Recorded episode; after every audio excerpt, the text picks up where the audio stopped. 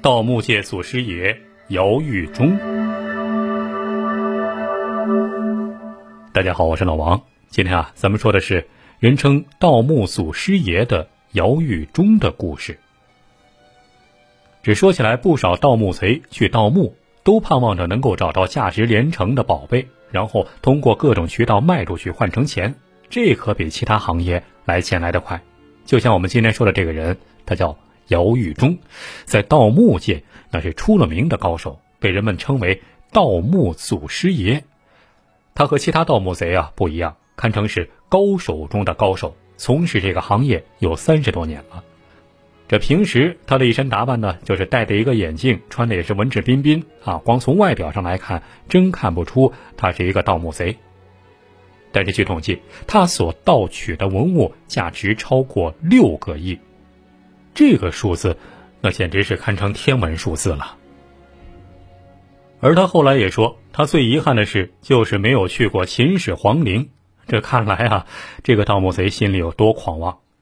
据说他被公安机关抓获以后，曾经很嚣张地对旁边的考古专家说，你们100个考古专家都比不上我一个。而他说出这话以后啊，当时在场的考古专家们个个都点头表示认可，不敢说话。那为什么姚玉忠敢说这个话呢？他在盗墓方面究竟有什么特别之处呢？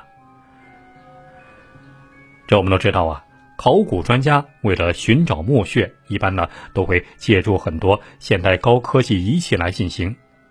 但是姚玉忠从来不借助高科技仪器，他要盗墓找墓穴啊，靠的是风水上的知识，而这种知识还从来没有让他失过手，所以很多人都把他传得神乎其神，说他不光会看天象、看风水，还会寻龙点穴。说姚玉忠只要来一个地方，大眼一看，看看风水，看看天象，马上就能说出这脚底下有没有墓，有什么样的墓，是大墓小墓，是当官的墓还是平民的墓，墓里有什么东西。甚至还有传得更神的，说他连墓里埋的是男是女都知道，就跟这墓是他亲眼见过一样。有人还专门对他的本事做了一个总结，说他有祖传的摸金校尉，从父亲那儿又学到了寻龙点穴、求风问水的绝技，会看天象，能够根据星斗的位置、手中的罗盘，在方圆100里之内确定一块墓穴的位置。所以有人说啊，姚玉忠的这些绝活都是祖传的。其实啊，哪是啊，姚玉忠的父母呢，都是内蒙赤峰一带的农民，根本不懂什么风水。1962年，姚玉忠出生于内蒙赤峰县宁城县新房村。这从小啊，家里就穷，这父母呢一共生了7个孩子，姚玉忠在里面是排行老三。这父母啊，除了种地之外，还有一手编竹筐的手艺。哎，你别说，这姚玉忠脑袋瓜聪明，从小就学得最好。姚玉忠的一个弟弟说啊，我三哥那个时候经常把编好的竹筐骑自行车到其他的村子去卖，还倒腾过羊绒、皮子、猪鬃，那会儿啊就属于村子里头脑活络的。当时啊，村里人公认姚玉忠是聪明机灵，尤其是与众不同的是，他特别喜欢看书。有段时间啊，他买了一大堆书回去看，虽然小学都没毕业，字儿还没识全呢，但是就是喜欢看书，而且买了一大堆书，都是些什么风水、易经之类的，天天在那看。就是因为这一点，因为从小喜欢看风水书，后来成为盗墓高手，这也和当地非常特殊的地理文化有关。姚玉忠的这个村子呀，是在红山脚下。哪个红山呢？这红山呢，还有一段传说，说相传在远古时期，在天庭中有9个仙女犯了天规，这王母娘娘大怒，9个仙女在惊慌失措之下，不小心打翻了胭脂盒，这胭脂从天上掉下来了，洒在了地上，从而啊就出现了9座山峰，因此起名叫9女峰。后来啊，人们都把这儿叫红山，红色的大山。对于祖祖辈辈都生活在红山脚下的村民们来说啊，在他们这儿有一个非常罕见的事情，但是他们都习以为常了，是什么呢？就是经常能够动不动就会碰见古董。这遇上古董了，就像是遇见路边的一块石头一样平常。在当年啊，经常是只要下一场大雨之后，这雨只要稍微大一点儿，结果这地底下的什么陶器啊、石器啊，就会给冲出来啊，就冲到地面上。运气好的话，那看到的就不是陶片了，看到的是完整的瓷器、陶器，甚至玉器。当然了，早年的村民们意识不到这是古董啊，意识不到珍贵。那是40多年前了啊！当时有人在地里挖到了一个白色的碗儿，这看起来很普通，但是奇怪的是，如果倒水进去，这碗底就会出现一条红色的鱼，活灵活现的。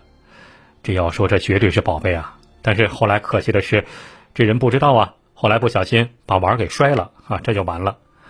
还有人把捡到的玉器啊，就给卖了，换了2袋面，哎，觉得这赚了。甚至当时还有不少垒墓地用的青色的砖石，觉得这个盖房子吧也用不着，干脆啊就用它来垒猪圈了。这可是几千年前的砖呐！当时是不知道，但是后来随着当地红山文化的名气越来越大，这有不少外地人就开始来这儿了。干嘛呢？收古董，就来村里收古董。一开始出价特别低，几块钱、几十块钱。后来呢，就涨到100块钱，再往后，那就开始越来越高了。就是在这个时候，姚玉忠开始意识到了来钱快的这个路子，那就是盗墓。这个时候的姚玉忠啊，就果断放弃继续编竹筐了，不再编了，就开始准备盗墓了。你别说，这姚玉忠虽然小学都没毕业，很多字儿都念不全，但是没想到竟然把盗墓这门学问给学精了。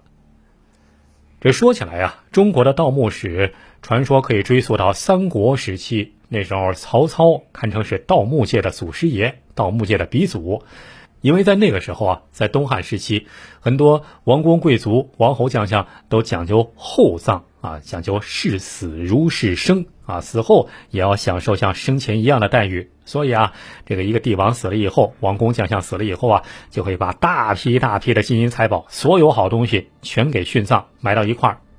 而到了三国的时候啊，天下大乱，这彼此你打我，我打你，要养军队得有钱呢，钱从哪来？这时候啊，曹操就想到了这么一个主意，就盗墓。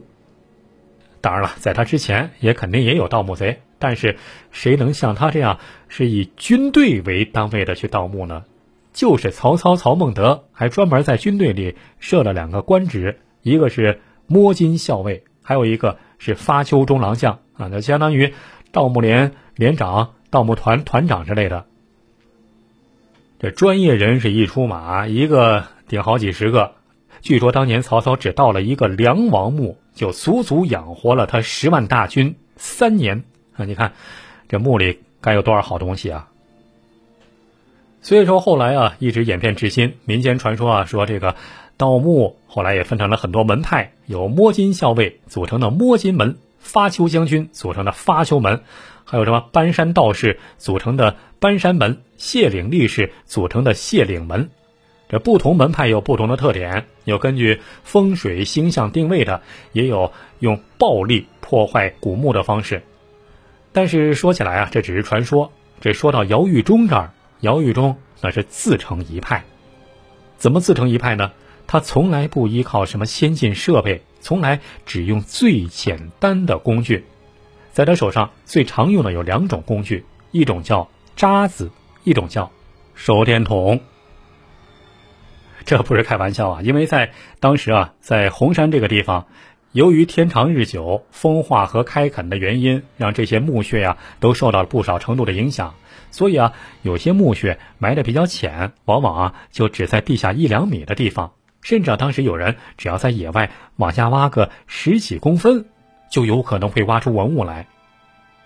因此啊，挖掘墓穴并不难，但最难的就是如何找到墓穴。这就说到姚玉忠了。姚玉忠是个聪明人，他在看了大量有关风水方面的书籍之后，又不断的经常跑到当地实地观摩，有事没事啊就跑到山上去看风水。就这样啊，在经过一段时间的摸索之后，姚玉忠终于掌握了寻找墓穴的诀窍，从此之后就开始了他的盗墓生涯。姚玉忠盗墓和别的盗墓人不一样，他从来不需要什么金属探测仪之类的高科技的产品啊，也不用什么洛阳铲之类的民间传说的盗墓神器，只带刚才咱们说两样，一个是手电筒，强光手电筒，还有一个是渣子。这什么是渣子呢？是他自制的一种工具，也叫关东渣。这渣子的模样呢，是由好多段钢筋给拼成的。一般来说啊，他通过观天象判断出古墓的大概位置之后，然后呢就打扮成什么勘测地形的工人呢，或者户外运动者呀，然后就带着渣子就上山了。找到可能的地方之后，就把渣子进行实地勘测。怎么勘测呢？简单的说呢，就是把这个渣子给扎进土里之后再拔出来，通过观察这个渣尖上的颜色变化，就可以判断下面有没有墓葬。因为他经验丰富啊，一眼就能够看出下面的墓葬是什么样子的，是大墓还是小墓，里面有多少好东西，甚至这墓里埋的人的身份他都能够判断出来。姚玉忠在盗墓的时间上也很有讲究，一般选择在夏季和秋季这两个季节才挖掘，利用树木或者农作物来遮掩。盗完墓以后，挖出宝物之后呢，他就把洞口给毁了，把土再盖上，再在上面不忘撒一把草籽儿。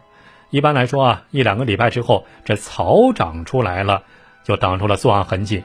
一切都在神不知鬼不觉中进行。为了提升自己的专业知识，姚玉忠也喜欢去博物馆看文物。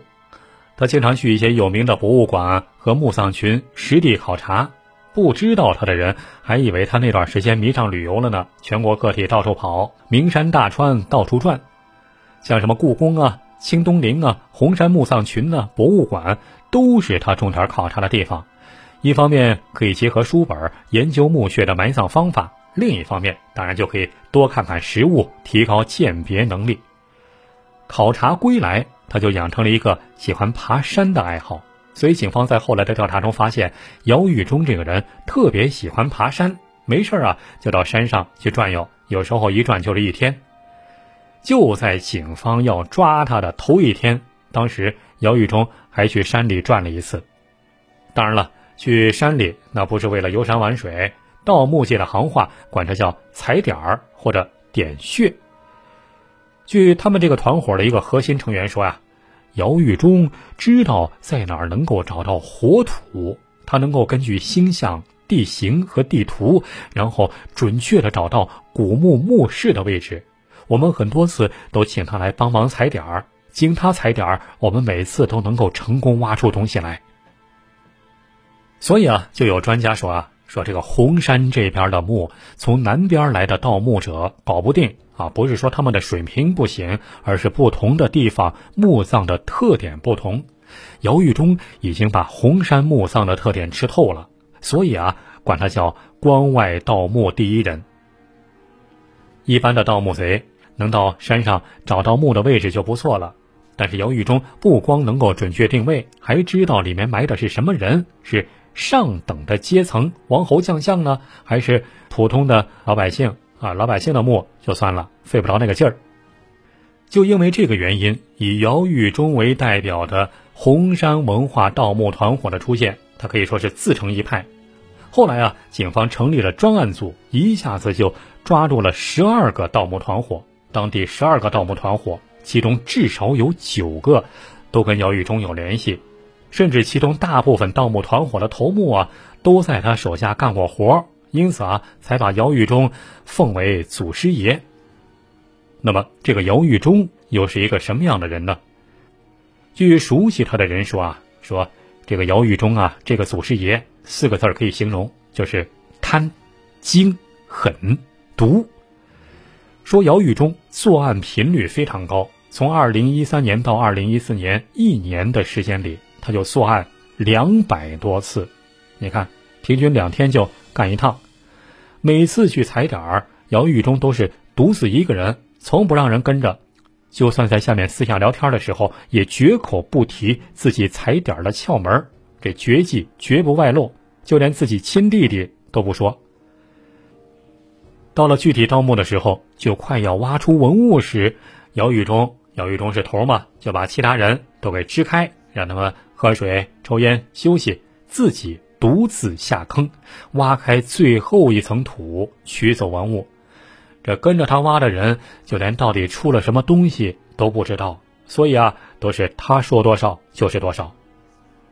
而且姚玉忠不信任谁啊，就给打发的远远的啊，比如去放风之类的。